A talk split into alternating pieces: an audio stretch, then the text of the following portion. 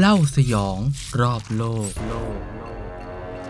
ทันทีที่ฆาตกรอ้างว่า พวกเขาลงมือสังหารเหยื่อ ก็เพราะต้องการปกป้องเกียรติยศของครอบครัว ความเลวร้ายที่ก่อก็ดูเบาบางลง อีกทั้งยังเป็นเหตุเป็นผลขึ้นมา นี่คือความน่ารังเกียจของอาชญากรรมอีกรูปแบบหนึ่งที่เกิดขึ้นจากคนในครอบครัวด้วยกันเองพ่อฆ่าลูกพี่ฆ่าน้อง โดยใช้คำว่าเกียรติยศในการลดโทษ ตลอดจนได้รับการให้อภัยจากสังคม สวัสดีแฟนๆ เล่าสยองรอบโลกครับ พบกันอีกครั้งในสัปดาห์นี้กับเรื่องที่ผมรู้สึกไม่สบายใจมากเลยตอนหาข้อมูล แล้วก็รู้สึกรังเกียจทุกครั้งที่เห็นข่าวในลักษณะนี้ นั่นก็คือการฆ่าเพื่อรักษาเกียรติยศครับ หรือว่า honor killing คิดว่าหลายคนคงจะเคยเห็นข่าวแหละ เพราะว่าเกิดขึ้นบ่อยๆ แล้วก็มีมาทุกเดือนเลย ไม่ว่าจะเป็นข่าวในทำนองที่ว่า พ่อเผาลูกสาวทั้งเป็น เพราะว่าลูกสาวหนีตามผู้ชายหรือว่า พี่ชายฆ่าน้องสาวตัวเอง เพราะว่าไม่พอใจที่น้องสาวแต่งตัวไม่เหมาะสมอะไรประมาณนั้น ก็สิ่งเหล่านี้ฮะเขามีคำศัพท์เฉพาะที่เรียกกันว่าการฆ่าเพื่อรักษาเกียรติยศ พบได้บ่อยในสังคมปิตาธิปไตยครับ ประเทศที่ผู้ชายเป็นใหญ่แล้วก็มักจะมองผู้หญิงว่าเป็นสมบัติเป็นเกียรติยศเป็นความภูมิใจของครอบครัวของตัวเอง แต่ว่าพอผู้หญิงคนนั้นๆเนี่ย ทำตัวไม่เหมาะสมทำตัวสวนทางกับค่านิยม หรือว่าขัดต่อความต้องการของครอบครัวขึ้นมาเนี่ยจากเกียรติยศเนี่ยก็กลับกลายเป็นแกะดำในบ้าน กลายเป็นความน่าละอายที่ต้องกำจัดทิ้งซะอย่างนั้น แล้วอะไรคือความน่าละอายที่ว่าก็มีหลากหลายมากเลยครับตั้งแต่เรื่องเล็กๆ อย่างเช่น การแต่งตัวไม่เหมาะสม การเรียนหนังสือ เพราะว่าบางสังคมเนี่ยอย่างที่ทราบกันโดยเฉพาะในตะวันออกกลางเนี่ยก็ยังไม่สนับสนุนให้ผู้หญิงเรียนหนังสือ หรือว่าการออกไปทำงาน คบเพื่อนต่างเพศ หรือปฏิเสธที่จะแต่งงานกับผู้ชายที่พ่อแม่หาให้ ไปจนถึงหนีตามคนรักของตัวเอง หรือถูกข่มขืนก็มีนะ แล้วบางเคสที่ผมอ่านจากในข่าวเนี่ย ถูกข่มขืนจากญาติตัวเองด้วยซ้ำแต่ทำไมคนที่ได้รับบทลงโทษกลับเป็นเหยื่อล่ะคือเรียกได้ว่าในสังคมเหล่านี้เนี่ยเกิดเป็นผู้หญิงเนี่ยทำอะไรก็ผิด อันที่จริงฮะ จะมีคำหนึ่งนั่นก็คือ honor violence คือมันมีระดับ ของความรุนแรงอยู่ก่อนที่มันจะมาถึงจุดแตกหักก็คือ เกิดการฆาตกรรมขึ้น คือก่อนหน้านั้นเนี่ยเมื่อผู้หญิงคนนั้นเนี่ยเขาทำตัวไม่เหมาะสมต่างๆ นานาตามจารีตตามค่านิยมของครอบครัวเนี่ยก็อาจจะถูกตักเตือน ถูกลงโทษเบาๆอย่างเช่น ไม่ให้คุยกับเพื่อน ไม่ให้เงินใช้หรือว่าไปบังคับให้ลาออกจากโรงเรียนออกจากงานที่ทำออกจากชมรม หรือขังไว้ในบ้าน ส่วนใหญ่ก็จะเป็นในระดับประมาณนี้ก่อนก่อนที่มันจะรุนแรงมากขึ้นไปจนถึงการฆาตกรรม ก็อย่างที่คุณผู้ฟังทราบกันครับว่าส่วนใหญ่เนี่ยกรณีแบบนี้มักพบในกลุ่มประเทศ ตะวันออกกลางหรือว่าอินเดีย ถ้าจำกันได้เคยมีข่าวหนึ่งที่เกี่ยวโยงกับบ้านเราด้วย ย้อนไปตอนปี 2019 ครับ มีข่าวที่หญิงสาวซาอุ มาต่อเครื่องบินที่สนามบินสุวรรณภูมิ แล้วเธอก็ล็อกตัวเองอยู่ในห้องพักของโรงแรม โดยให้เหตุผลว่าไม่ต้องการกลับบ้าน เพราะว่าถ้าเธอกลับบ้านเนี่ยเธอจะต้องถูกครอบครัวฆ่า เนื่องจากเธอได้ละทิ้งศาสนาอิสลามแล้ว เธอมีชื่อว่าราฮาบโมฮัมหม็ดแอลเคนูนครับตอนนั้นก็เป็นข่าวดังเลย แล้วก็จำได้ว่าตอนแรกเนี่ยเหมือนไทยจะส่งตัวเธอกลับไปด้วยซ้ำแต่ว่า พอมีกระแสขึ้นมามีเสียงเรียกร้อง ในที่สุดก็รัฐบาลก็กลับลำค่ะแล้วสุดท้ายเธอก็บินไปออสเตรเลีย แล้วก็ลี้ภัยไปอยู่ที่แคนาดาในที่สุด มาดูตัวเลขกันนิดหนึ่งไอ้ข่าวการฆ่าเพื่อรักษาเกียรติยศที่เราเห็นกันบ่อยๆ มีให้ดูกันทุกปีเนี่ยรายงานจากสหประชาชาติครับเขาคาดกันว่ามีผู้เสียชีวิตจากอาชญากรรมในลักษณะนี้เนี่ยมากถึง 5,000 รายต่อปี แล้วก็ ส่วนใหญ่คือร้อยละ97เนี่ยเป็นผู้หญิง คืออีกร้อยละสามเนี่ยเป็นผู้ชายก็มีนะ อย่างเช่น ในเคที่ผู้ชายเขามีคนรักอยู่แล้วเขาไม่อยากแต่งงานกับผู้หญิงที่ครอบครัวหาให้ หรือเป็น LGBT ก็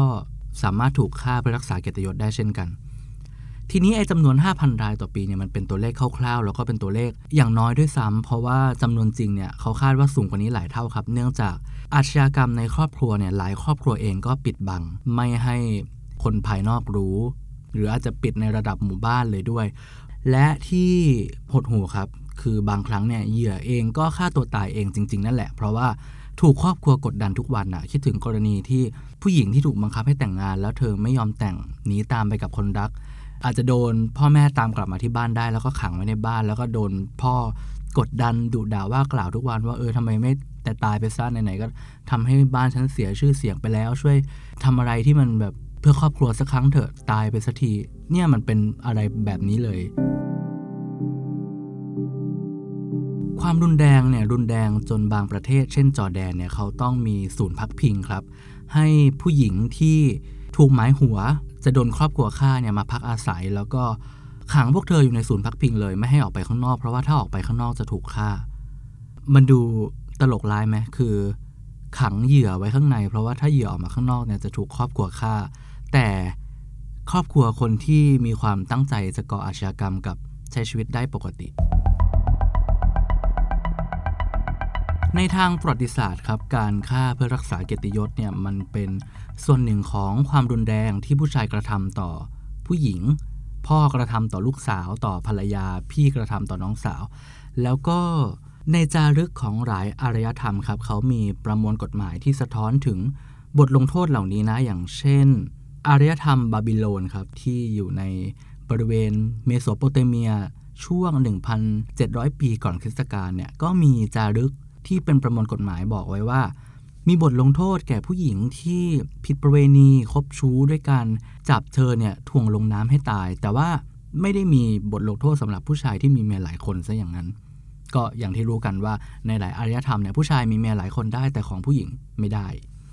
หรืออย่างประมวลกฎหมายของอาณาจักรปานูครับเป็นอาณาจักรอินเดียโบราณที่เขียนขึ้นเมื่อ 200 ปีก่อนคริสตกาลก็มีจารึกไว้ว่า ถ้าภรรยาคนไหนที่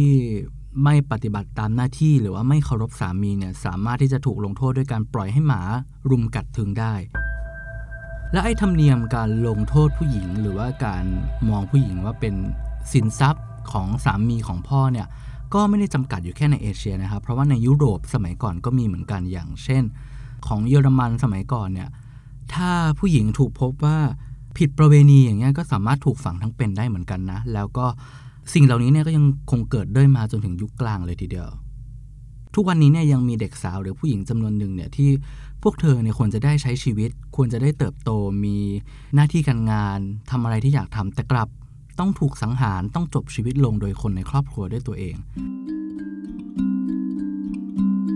บางประเทศที่เราไม่คิดว่าจะมีก็มีครับ อย่างเช่นสหรัฐอเมริกา ซึ่งส่วนใหญ่ก็จะเป็นเคสที่เกิดขึ้นจากครอบครัวผู้อพยพชาวตะวันออกกลางหรือแอฟริกานี่แหละ คนอาจจะมองว่าเกี่ยวข้องกับความเป็นศาสนาอิสลามอย่างเดียวไหมก็ไม่เสมอไปนะครับ เพราะว่านักวิชาการเนี่ยเขาก็มองว่าจริง ๆ แล้ว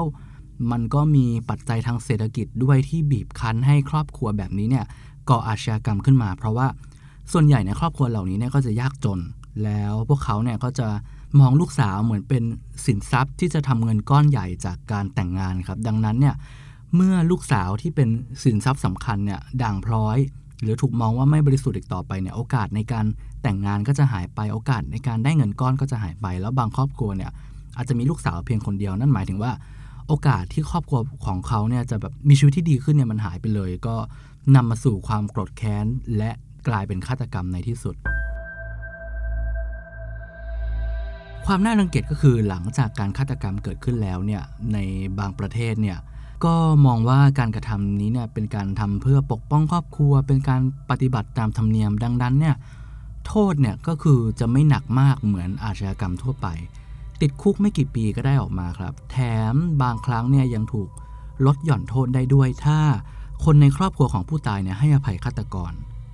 ซึ่งมันตลกร้ายตรงที่ฆาตกรก็คือสมาชิกในครอบครัวนั่นแหละ เป็นพ่อหรือว่าเป็นพี่ชายของเหยื่อนั่นแหละ แล้วก็แน่นอนว่าคนในครอบครัวก็ต้องให้อภัยกันอยู่แล้ว เพราะว่าเป็นครอบครัวเดียวกันฮะดูเคสแรกในอเมริกาครับ เป็นเคสที่ดังมากคือ คดีสังหารทีน่าอิซาเมื่อปี 1989 ทีน่าอิซาเนี่ยเป็นเด็กสาววัยรุ่นอายุ 16 ปีครับ ครอบครัวของเธอเนี่ยอพยพมาจากปาเลสไตน์มาอาศัยอยู่ที่เมืองเซนต์หลุยส์ในรัฐมิสซูรีก็เช่นเดียวกับเด็กวัยรุ่นทั่วไปเลย ทีน่าก็ดื้อไม่ค่อยฟังพ่อแม่ติดเพื่อน แล้วก็แต่งตัวทำตัวแบบสาวอเมริกันในยุคนั้น แต่ปัญหาก็คือพ่อแม่ของทีน่าอิซาเนี่ยค่อนข้างจะหัวโบราณ เขาก็ไม่ชอบใจครับ แล้วก็พยายามห้ามปรามทีน่าไม่อยากให้ทีน่าเนี่ยดูแบบเป็นอเมริกันดู หัวสมัยใหม่มากเกินไป เพราะเขาก็ขอให้ทีน่าออกจากชมรมกีฬารวมถึงบางครั้งก็ไม่จ่ายเงินให้ทีน่าเนี่ยไปออกทริปทัศนศึกษานอกสถานที่กับเพื่อนๆที่โรงเรียน ทีนี้ไอความขัดแย้งเนี่ยมันก็เกิดขึ้นเรื่อยมาในช่วงวัยรุ่น แต่ว่าจุดแตกหักเนี่ยมันมาเกิดขึ้นเมื่อพ่อของทีน่าเนี่ยวางแผน เตรียมตัวที่จะให้ทีน่าเนี่ยแต่งงานกับผู้ชายในเวสต์แบงค์ครับซึ่งเป็นครอบครัวที่พ่อรู้จักอยู่แล้วเวสต์แบงค์ก็อยู่ในปาเลสไตน์นั่นเอง และไอ้กระบวนการวางแผนที่จะให้ทีน่าแต่งงานเนี่ยพ่อก็คือตั้งใจไว้เลยว่า จะไม่ให้ทีน่าออกไปเดทกับใคร ไม่ให้คบเพื่อนต่างเพศ ไม่ให้ไปทำงานพาร์ทไทม์รวมถึงยังเตรียมการที่จะให้ทีน่าเนี่ยลาออกจากโรงเรียนด้วย มีบันทึกเล่าไว้ว่ามีครั้งหนึ่งฮะที่ทีน่าเนี่ยแอบหนีไปงานพรอมที่โรงเรียน แล้วก็พอถูกจับได้เนี่ยพ่อแม่ก็ตามมาถึงโรงเรียนเลย แล้วก็มาลากตัวเธอกลับบ้านเลย สะท้อนให้เห็นถึงความเข้มงวดของ พ่อแม่ทีน่า เหตุฆาตกรรมเกิดขึ้นในวันที่ 6 พฤศจิกายนปี 1989 ครับ วันนั้นเนี่ยทีน่าอิซาเนี่ยกลับบ้านช้า เป็นเวลาดึกมากแล้ว พ่อแม่ของทีน่าเนี่ยก็กำลังรอลูกสาวกลับอยู่ พวกเขาก็มองผ่านหน้าต่างในบ้านออกมาครับ ก็เห็นทีน่าเนี่ยเดินมากับเด็กหนุ่มคนหนึ่ง แล้วเด็กหนุ่มคนนั้นเนี่ยก็มาส่งทีน่าที่หน้าประตูบ้านแล้วก็ไป พอทีน่าเข้ามาในบ้าน ก็เกิดดราม่าใหญ่เลยครับ แม่ก็โวยวายเลยว่า ทีน่าไปไหนมาทำไมทำตัวอย่างนี้คือใช้คำว่า bitch เลยแบบ where were you bitch ทีน่าก็อธิบายว่าเธอไปทำงาน part-time job ที่ร้านเวนดี้มา ซึ่งร้านเนี่ยมันก็ห่างจากบ้านเนี่ยไปเป็นไมล์แล้วก็เพิ่งจะเสร็จจากกะที่เธอทำงาน เพิ่งเลิกงานนั่นเอง พ่อก็ตะโกนด่าเลยว่า ฉันไม่ได้อนุญาตให้แกทำงานสักหน่อย รวมถึงพ่อก็พยายามสอบถามข้อมูลเกี่ยวกับเด็กหนุ่มที่มาส่งทีน่า ทีนี้ทีน่ากับพ่อแม่ครับก็โต้เถียงกันอยู่หลายนาทีเลยเป็นภาษาอังกฤษปนกับภาษาอาหรับิก พ่อกับแม่เนี่ยคิดว่าทีน่าเนี่ยทำตัวแย่แล้วก็ไม่สมควรที่จะอยู่ในบ้านต่อไปแล้ว ทีน่าก็เสียใจแล้วก็โมโหก็เลยแบบได้แบบนั้นหนูก็จะไม่อยู่แล้วเหมือนกันก็หยิบกุญแจขึ้นมาแล้วก็คืนให้พ่อกับแม่ไปเลย ทีนี้ในระหว่างที่โต้เถียงกันอย่างรุนแรงเนี่ยแม่ของทีน่าเนี่ยก็ยังไปรื้อกระเป๋าของทีน่าดูสมุดดูปากกาดูอะไรคือพยายามหาหลักฐาน ต่างๆ เพื่อดูว่าลูกสาวเนี่ยทำความผิดมากแค่ไหน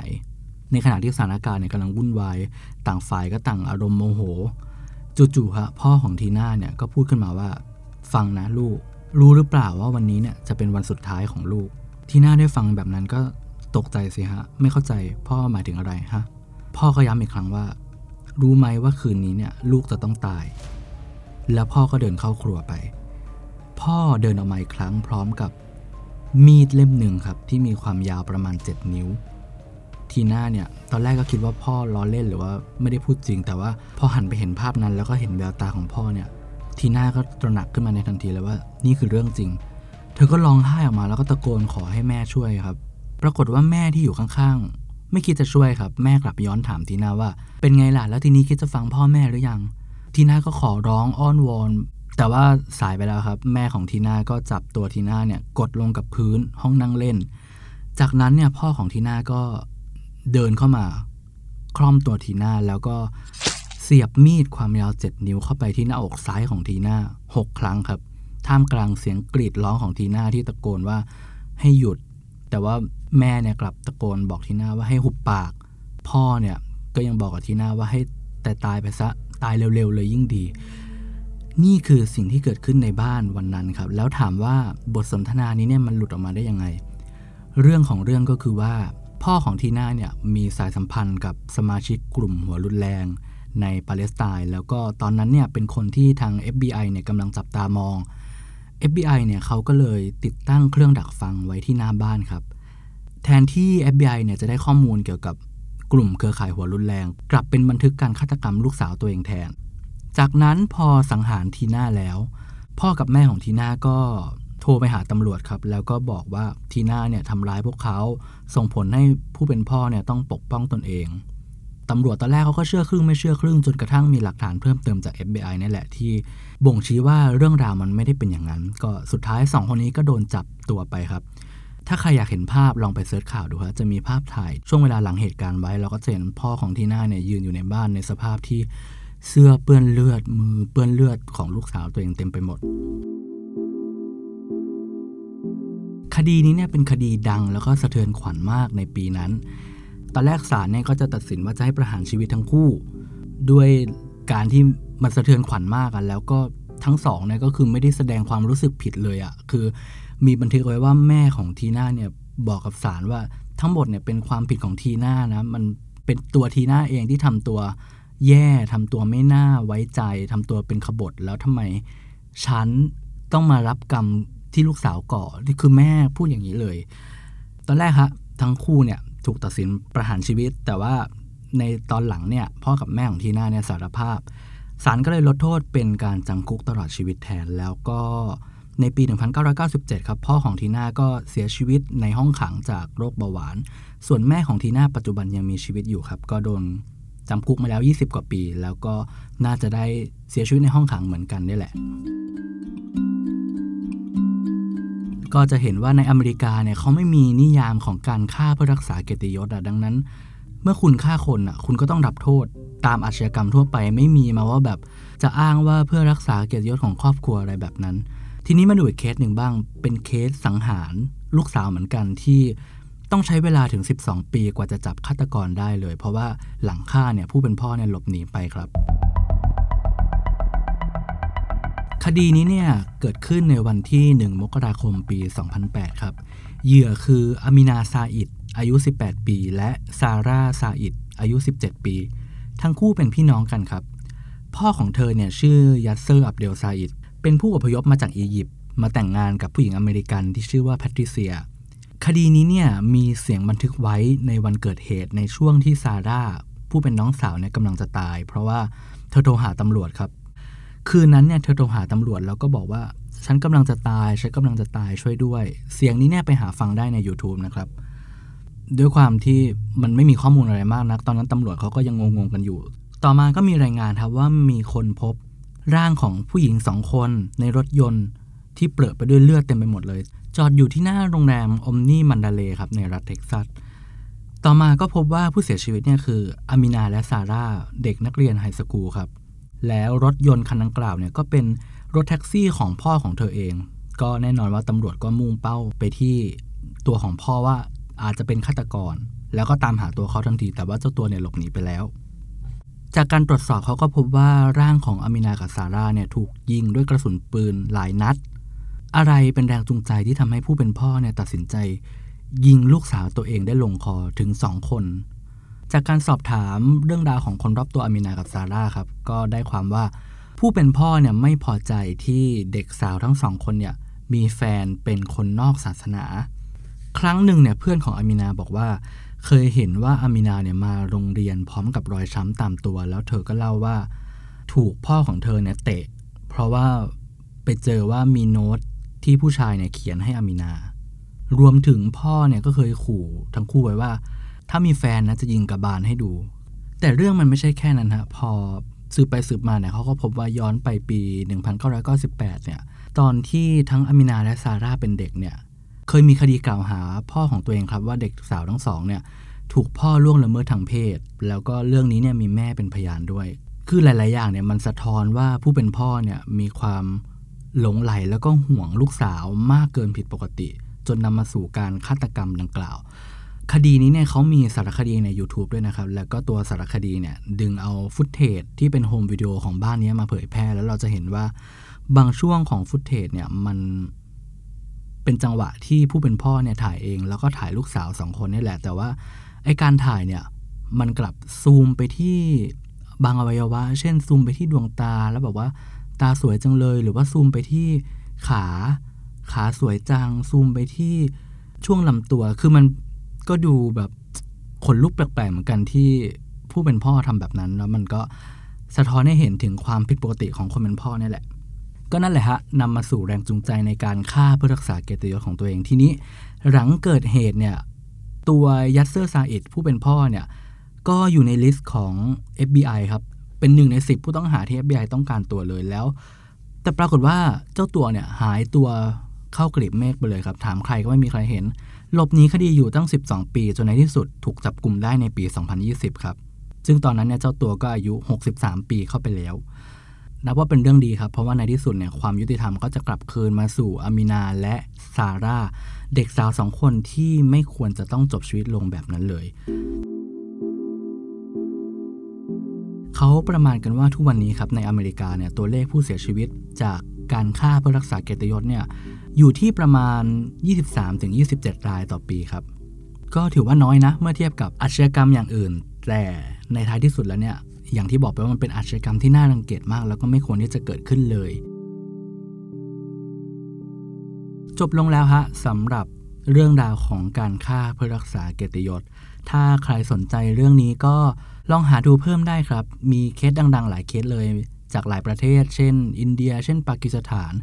ของปากีสถานเนี่ยผมจำได้ว่ามีเคสหนึ่งเนี่ยที่เหยื่อเนี่ยเป็นกึ่งๆเน็ตไอดอลนี่แหละ เป็นผู้หญิงหัวสมัยใหม่แบบแต่งตัวอัดคลิปวิดีโอ feel feel ดาว TikTok อะไรแบบนั้นเลย แล้วก็โดนพี่ชายตัวเองฆ่า นี่คือสิ่งที่เกิดขึ้นในสังคมครับ แล้วก็ไม่น่าเชื่อว่าความป่าเถื่อนแบบนี้ยังคงเกิดขึ้นอยู่ในปัจจุบัน วันนี้ลากันไปเท่านี้ก่อนครับ ขอให้ทุกท่านมีสุขภาพดี แข็งแรงแล้วก็มีความสุขครับ แล้วพบกันใหม่สัปดาห์หน้าครับ สวัสดีครับ เล่าสยองรอบโลก